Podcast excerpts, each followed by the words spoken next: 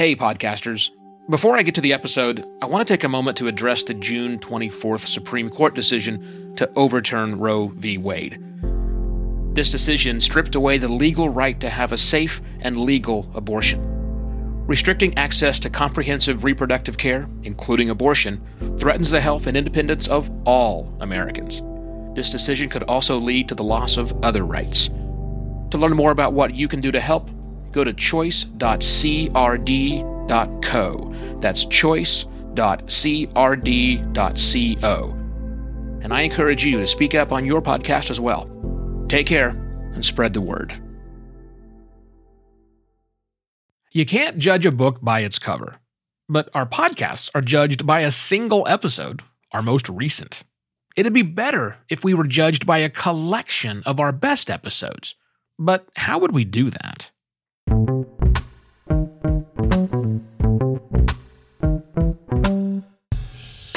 Today's episode is brought to you by Gumball, the premier marketplace to easily and efficiently buy host read podcast ads. Gumball provides a transparent and modern buying platform, connecting great podcasts with the best advertisers. Gumball takes away all the logistical headaches for podcasters and advertisers alike by managing inventory schedules, providing easy and consistent ad script instructions, easy aircheck uploading, and ensuring payments are made in a timely fashion. Best of all, Gumball takes pride in offering the most podcaster friendly terms as a standard, meaning more money flowing directly to the podcaster, as it should be.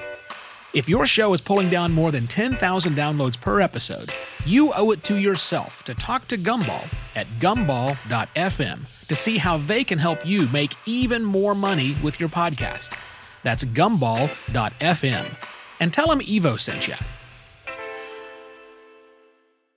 Hello and welcome to another podcast Pontifications with me, Evo Terra.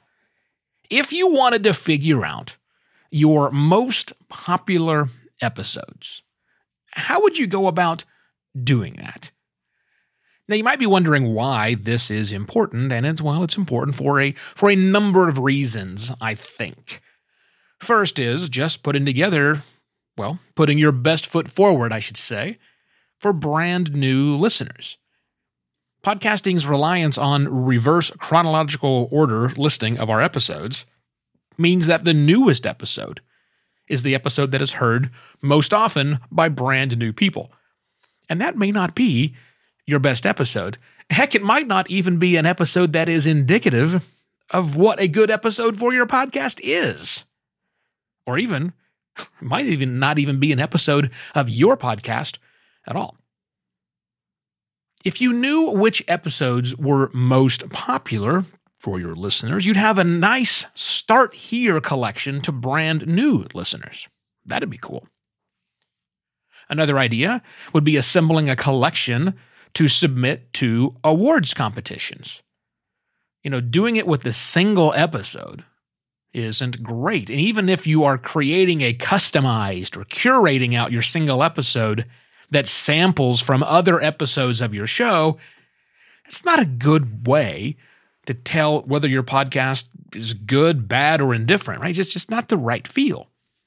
However, if you had a, a collection of episodes, I don't know, say three episodes, five episodes, 10 episodes, whatever, that you could then submit that group to the awards committee, they in turn could make a much more informed decision on whether your podcast is you know, the whole podcast is worthy of an award or not.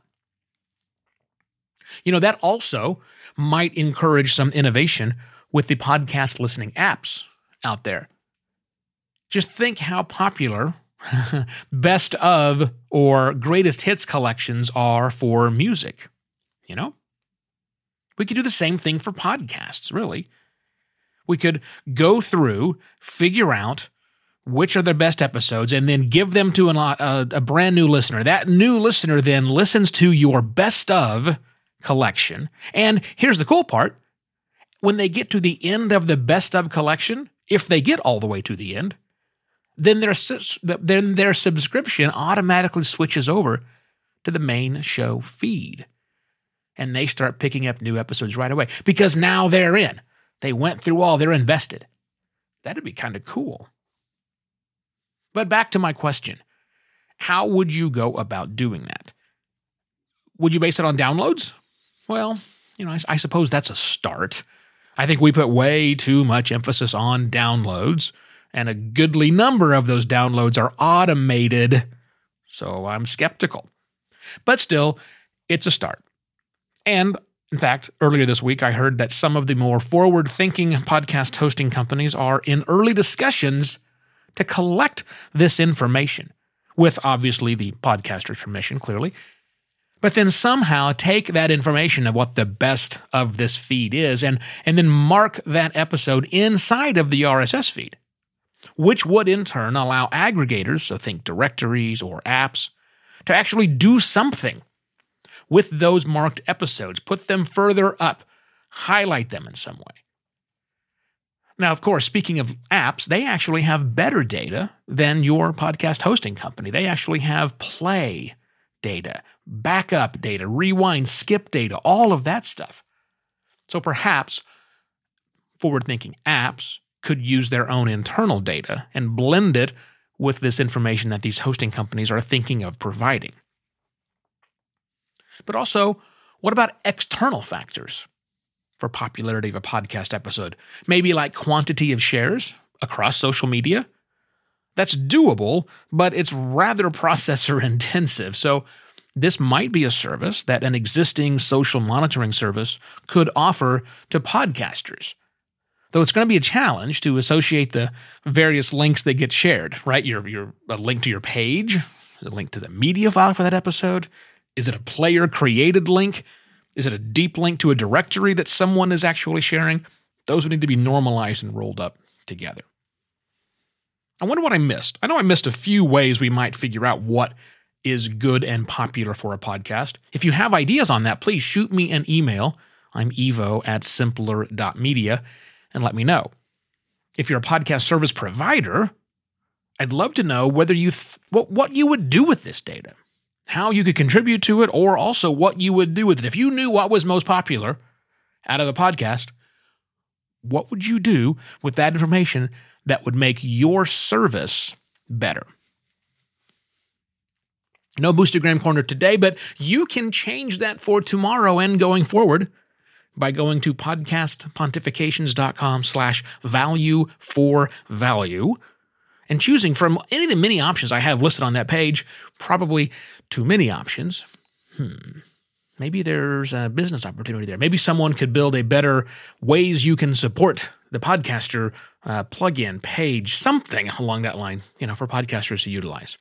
Anyhow, in the meantime, at that page I do have, which is way too busy, at podcastpontifications.com slash value for value, you can use Venmo, buymeacoffee.com, and many other ways for you to provide some value back to me for the value of the content you receive from me. That's it. I shall be back tomorrow with yet another podcast. Pontifications.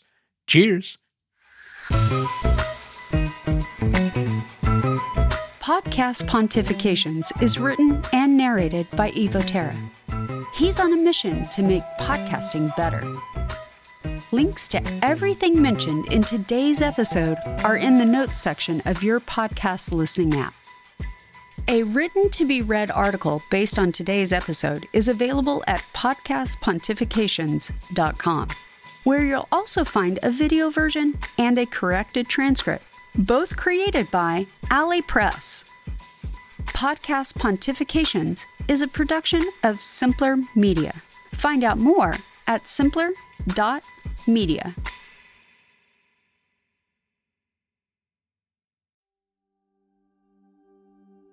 While Americans overwhelmingly support the right of an individual to make their own decisions about abortion, unfortunately, that right is no longer protected everywhere in the U.S. The Supreme Court overturned Roe v. Wade on June 24th. Abortion is a basic healthcare need for the millions of people who can become pregnant. Everyone should have the freedom to decide what's best for themselves and their families, including when it comes to ending a pregnancy. This decision has dire consequences for individual health and safety and could have harsh repercussions for other landmark decisions. Restricting access to comprehensive reproductive care, including abortion, threatens the health and independence of all Americans. Even if you live in a state where abortion rights are upheld, access to safe medical procedures shouldn't be determined by location, and it shouldn't be the privilege of a small few. You can help by donating to local abortion funds. To find out where to donate for each state, visit donationsforabortion.com. That's donations, the number four, abortion.com. If you or someone you know needs help, or if you want to get more involved, here are five resources. 1. Shout Your Abortion is a campaign to normalize abortion. 2. Don't Ban Equality is a campaign for companies to take a stand against abortion restrictions. 3. Abortion.cafe has information about where to find clinics. 4. PlanCpills.org provides early at home abortion pills that you can keep in your medicine cabinet. And 5. Choice.crd.co has a collection of these resources and more. We encourage you to speak up, take care, and spread the word.